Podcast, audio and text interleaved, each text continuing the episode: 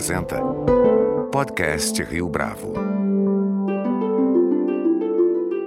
Este é o podcast Rio Bravo, eu sou Fábio Cardoso. Ao longo do século XX, a obra de Jorge Amado se confundiu com certa ideia que se fazia do Brasil, dentro e fora do país. Em termos de audiência, os números desse escritor baiano são superlativos. Haja vista que, quando morreu em 2001, não só já tinha sido traduzido para 49 idiomas, como também tinha vendido 80 milhões de livros pelo mundo. Mesmo assim, Jorge Amado não contava até o momento com um livro que contasse a sua própria história. Depois de sete anos de pesquisa, a jornalista Josélia Aguiar assina agora o livro Jorge Amado, uma biografia. E é para falar a respeito dessa obra que ela é nossa convidada de hoje aqui no podcast Rio Bravo. Josélia Aguiar, é um prazer tê-la aqui conosco no podcast Rio Bravo. Um grande prazer também conversar com você. Para a gente começar, Josélia, quem era o Jorge Amado que você conhecia antes de começar a pesquisa para a biografia e qual foi o Jorge Amado que você conseguiu revelar nas páginas do seu livro? Bom, eu tinha sido leitora do Jorge Amado na infância e na adolescência, então conhecia um pouco da obra dele já. Lembro de umas férias, é, eu devia ter uns 12 anos ou 13, em que eu li a, por conta própria, né, o Terras do Sem Fim. Eu digo por conta própria porque muitos dos livros inicialmente eram pedidos de escola, né? E aí eu li o Terras do Sem Fim e adorei, assim, não conseguia parar de ler e fiquei assim meio tímida de como é que eu vou sair dizendo que eu tinha adorado, né? Porque era uma época em que eu era leitora de Clarice Lispector, então parecia uma coisa totalmente discrepante, né? Então ia mudar um pouco a imagem que eu tinha de mim mesma, né? É, mas aí isso ficou um pouco no meu passado, né? Eu fui reencontrar já o Jorge Amado mais madura, depois de ter lido muito mais gente do Brasil do exterior, e comecei a ter a impressão, né, de que o Jorge Amado era é, melhor do que se dizia. Por que, que melhor do que se dizia?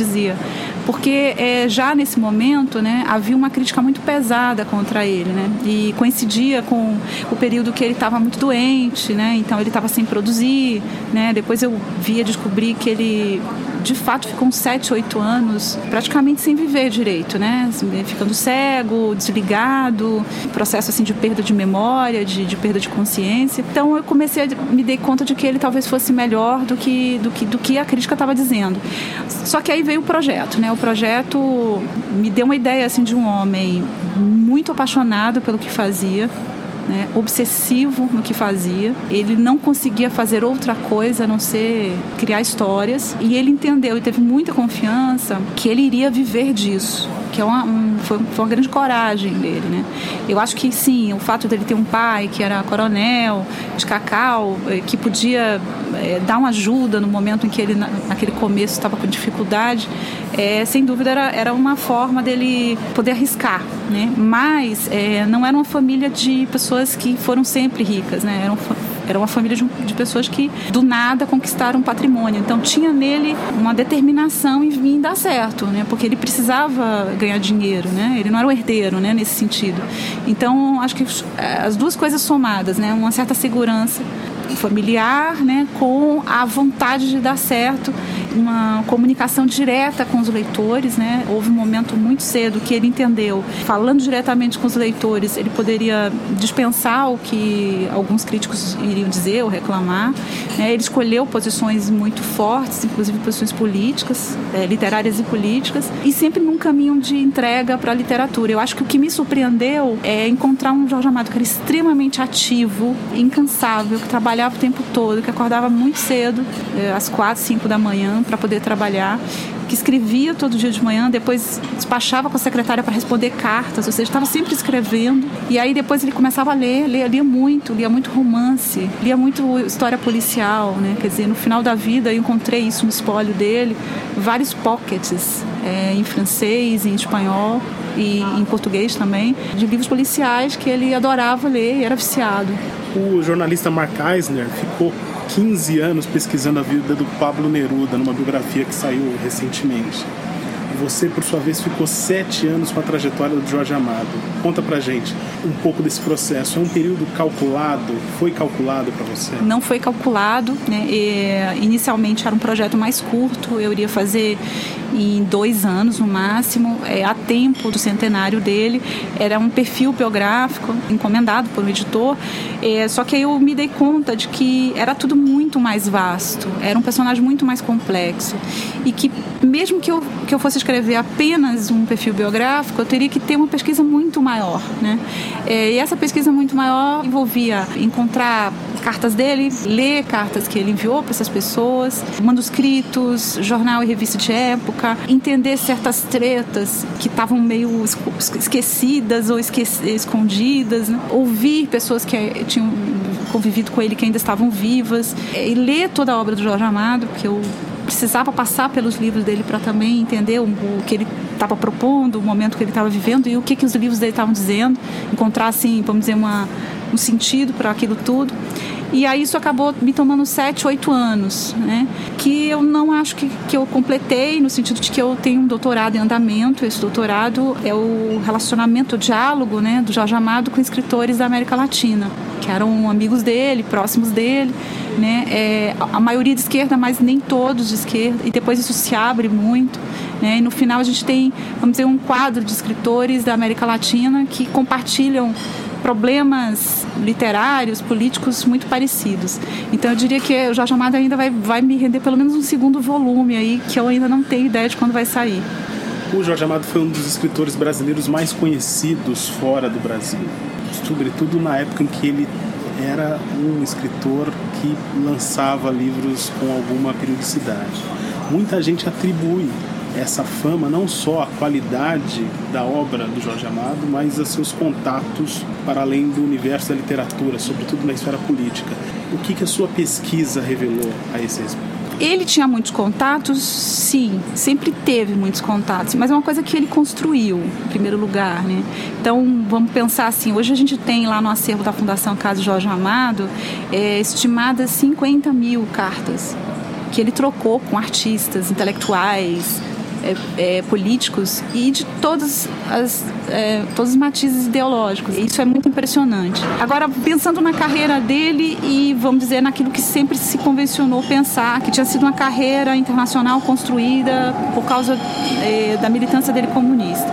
Eu acho que tem é, algumas coisas para a gente notar aí. Primeiro, é que Jorge Amado, desde muito cedo, ele quer ser publicado no exterior. Né? É quase que assim, é, já que ele é filho de uma região que tinha no cacau seu, sua grande riqueza e o cacau era um produto exportado e as pessoas ficavam ricas de um dia para a noite, eu suponho que ele pensava assim: bom, já que o Brasil tem pouca gente que lê, né, porque era naquela época, 1930, a maioria era, analf era analfabeto ou semi-alfabetizado. É, então eu acho que ele percebeu assim, pô, mas eu posso vender meu livro para o exterior, né? Ele pode ser traduzido, né? E ele não era aquela pessoa que criava impedimentos para tradução, para adaptação, ou seja, ele fazia um negócio, ele vendia o livro, ele não pedia para reler, não queria conferir se estava eh, traduzida tal palavra, assim, quer dizer, a não ser que o tradutor tivesse dúvidas, mas enfim, ele não fazia exigências ou que a adaptação ficasse assim assada, né? Ele entendia que aquela adaptação era uma adaptação autoral, então ele não era mais responsável pelo, pelo filme que saía. Eu estou chamando a atenção para esse traço de personalidade que eu acho que foi fundamental para que a obra dele se, se espalhasse, né? circulasse com facilidade. Né? A procura dele por isso, a facilidade dele de fazer negócio. Né? Então você tem um primeiro momento em que ele começa a trocar cartas com o Érico Veríssimo nos anos 30, 32, 33, em que ele diz que já tem gente interessada em traduzir, gente de Israel, gente de, enfim, que você percebe ali que ainda não está é, não tá relacionado ao Partido Comunista. Né? Depois tem um momento que ele sai viajando nos anos 30 pela América Latina, fazendo contatos com editores, com escritores e vendendo o livro dele. Né? Porque é, aquela venda daquele livro ia possibilitar ele ter dinheiro para poder escrever outros. Aí você pode argumentar, mas são todos contatos de esquerda, contatos. Sim, né? digamos que sim. Mas aí tem editores interessados na obra dele que não necessariamente estão buscando é, um autor de esquerda ou aquela mensagem é, comunista mais direta. Então vamos pensar que ele é traduzido pela Gallimard. É, em 1938 sai esse livro. É, é o Jubiabá, que tinha saído em 1935. E são é, professores de francês que vieram para o Brasil dar aula na recém-criada Universidade de São Paulo, que traduzem aquele que é considerado o livro do Jorge Amado que primeiro trata da questão racial. Seria ele apresentava esse livro como o primeiro grande livro sobre a raça negra no Brasil, que era assim que se, se falava na época. Isso interessa muito a França naquele momento. Né? É um momento que a França está muito interessada nessa questão.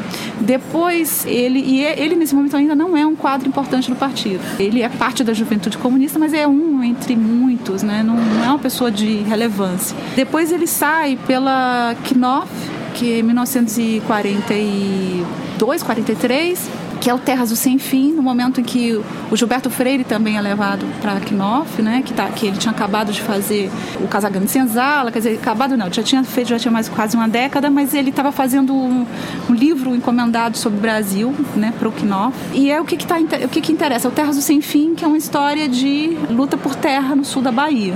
Né? Ele não trata da questão racial, nem é um livro de mensagem comunista porque é um livro que se passa é, muito antes mesmo do surgimento do Partido Comunista. E aí você percebe que ele se torna uma pessoa importante para o partido a partir de 1942, quer dizer, ele já, tá, já tinha circulado pelos Estados Unidos pela França. Né? É, a partir de 1942 ele vai para o exílio por causa do Estado Novo, aí ele faz um, um livro sobre Prestes, e esse livro é muito importante e vai circular pela América Latina entre militantes. Então você tem um terceiro momento, vamos chamar assim, da obra do Jorge Amado.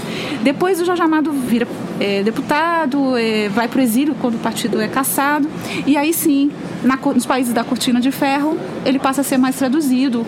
Livros como o próprio a biografia do Prestes e o Seara Vermelha. O que, que você percebe, né? Ele quer muito ser publicado no exterior, ele tem uma motivação muito grande é, ele busca isso o tempo inteiro, esses contatos, né? Às vezes são contatos também relacionados à, à questão comunista, mas não sempre. E aí tem esse grande momento em que ele tem essa, essa publicação né, na, na, nos países da Cortina de Ferro.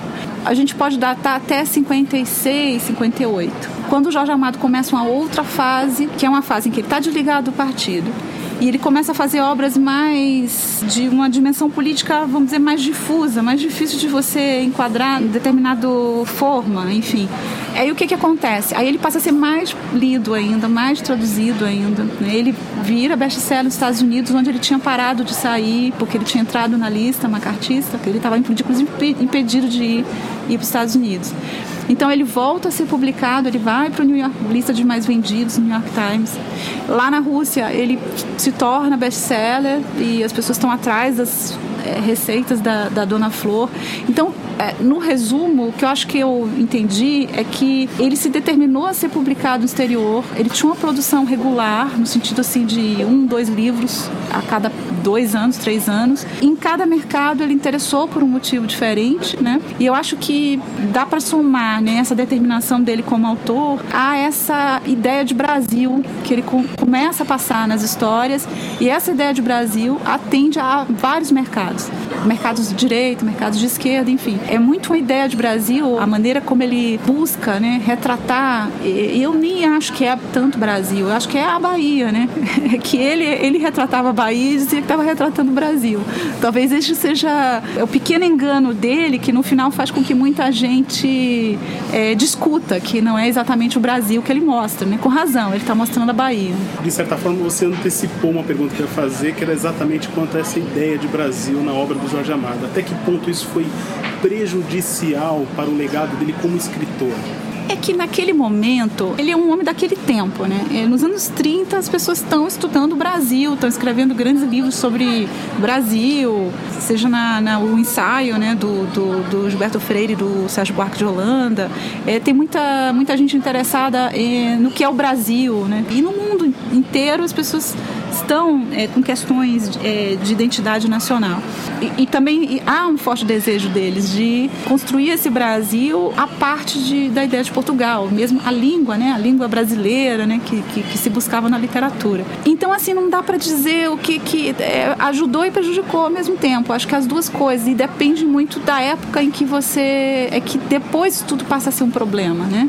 Enquanto e, e surge e até os anos 50, 60, tinha a ver, né? Você pensa aqui, até nas artes plásticas, né? O que, que interessava aos pintores, inclusive figurativos, né? Essa ideia de Brasil, né? Quer dizer, o que é um brasileiro, o que um brasileiro faz, né? É, eu acho que o que acontece com o Jorge Amado é que ele estava sempre muito focado na Bahia e tinha uma outra grande questão, né? É, de a Bahia, ou sobretudo Salvador e o Recôncavo, terem uma população em torno de 80% de população negra mestiça. Ou seja, é, o Jorge Amado nasce num Brasil que é também muito particular, que é a Bahia, né? que é muito africano. Né? Então acho que é aí que talvez comece a dar conflito depois, no sentido de que é, um paulista não acha que ele é o Brasil, né? ou é uma pessoa do sul do país, né? Acho que também tem um outro problema aí que foi uh, o que aconteceu com as adaptações, né? As adaptações são muitas vezes feitas, muitas vezes quase sempre feitas por pessoas que não são da Bahia, né? Que estão em São Paulo, no Rio de Janeiro, né? E que às vezes vem tudo de uma maneira um pouco mais estereotipada, né? Às vezes no limite. Então muita gente tem uma ideia de um Jorge Amado que é o Jorge Amado das novelas, né? Ou de filmes, enfim. E aí a coisa fica muito mais um estereótipo de Brasil, né? Um exagero de Brasil. E aí, para piorar um pouquinho as coisas, veio a indústria do turismo, né? E passou a plasmar essa Bahia do estereótipo, né? Como sendo a Bahia real e do Jorge Amado, né?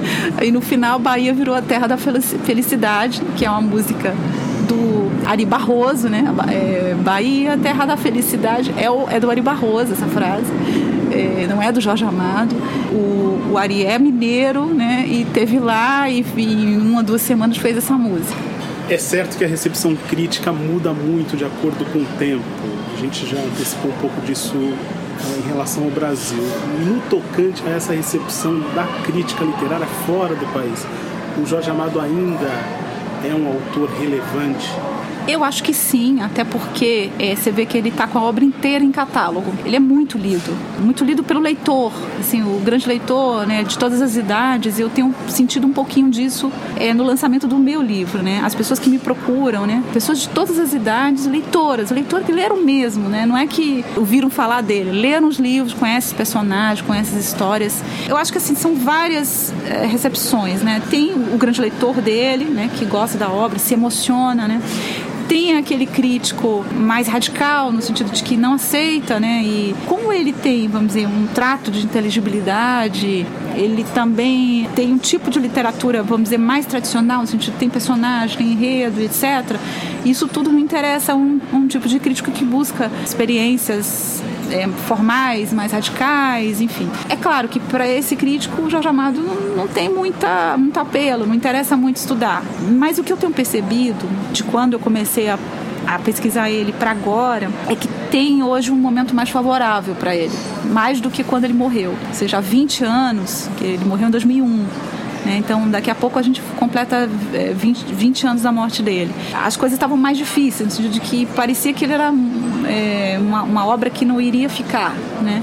E hoje você percebe que tem uma geração mais nova de, de críticos e que também repensam certos clichês em torno do, do, que se dizia dele. Então, por exemplo, uma coisa que se, se começou a falar, inclusive na imprensa, é que era um Brasil exótico. Né?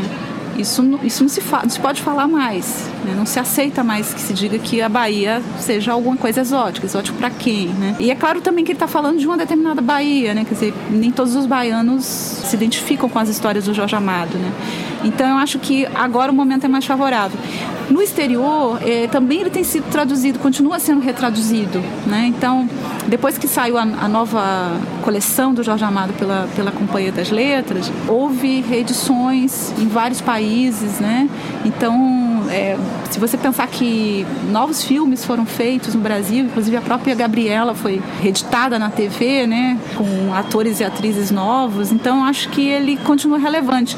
Até porque os problemas que ele tratou nos livros são muito atuais, né? E era isso que eu ia te perguntar agora. O que, que o Jorge Amado tem a dizer sobre o país de hoje, Brasil de hoje?